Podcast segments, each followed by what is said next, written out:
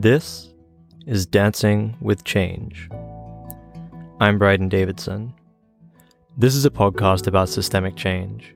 We seek to understand the system that we're in, visions of what a different system could look like, and how we, as individuals, communities, and societies, can be part of the transition from one to the other.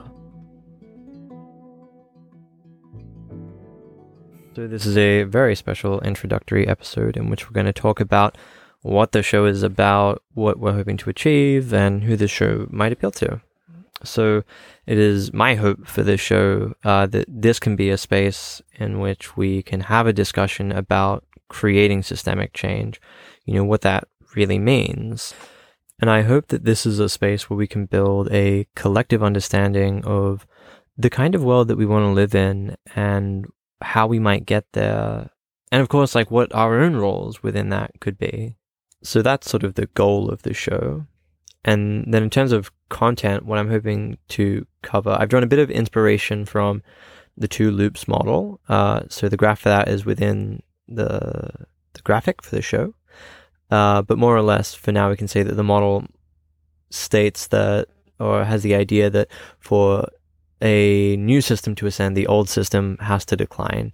And there's a sort of two aspects of change. One is the creating uh, the new system, and the other half is the descent of the old system. And there are two aspects to focus on. And then the other aspects of these that I would like to focus on are the theoretical and the practical, because you know theory is important for creating that shared understanding, so we can all look at the same thing and know what we're talking about and speak the same language uh, and work effectively collectively, but then action is, of course, necessary to actually get anything done. Um, and I guess the action should be informed by uh, a theory so that we know we can be working with the bigger picture in mind and know that, you know, even though our actions might be small, we can contextualize them and work more effectively. And so, yeah, I'm interested in exploring the the theory behind the system we are in right now. So this is really exploring how did we end up where we are right now? What are the worldviews? What are the values inherent in our society uh, that have led us to where we are? And how has it manifested itself in the world? And then, you know, on the action side, we're saying, well, how do we hasten the descent of this system informed by some of these ideas? Where are the pressure points we can push on to not at least support this system more than we would like to?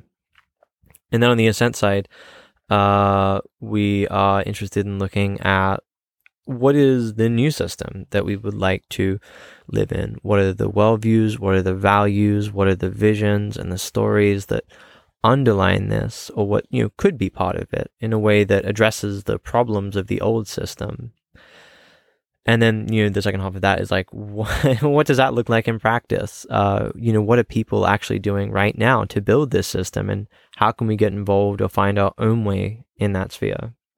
Uh, the how of how we're going to do this is going to be through interviews. So the this framework of like what we're interested in exploring will help inform the kinds of people uh, with relevant understanding of these various aspects that we will get onto the show to talk to us about.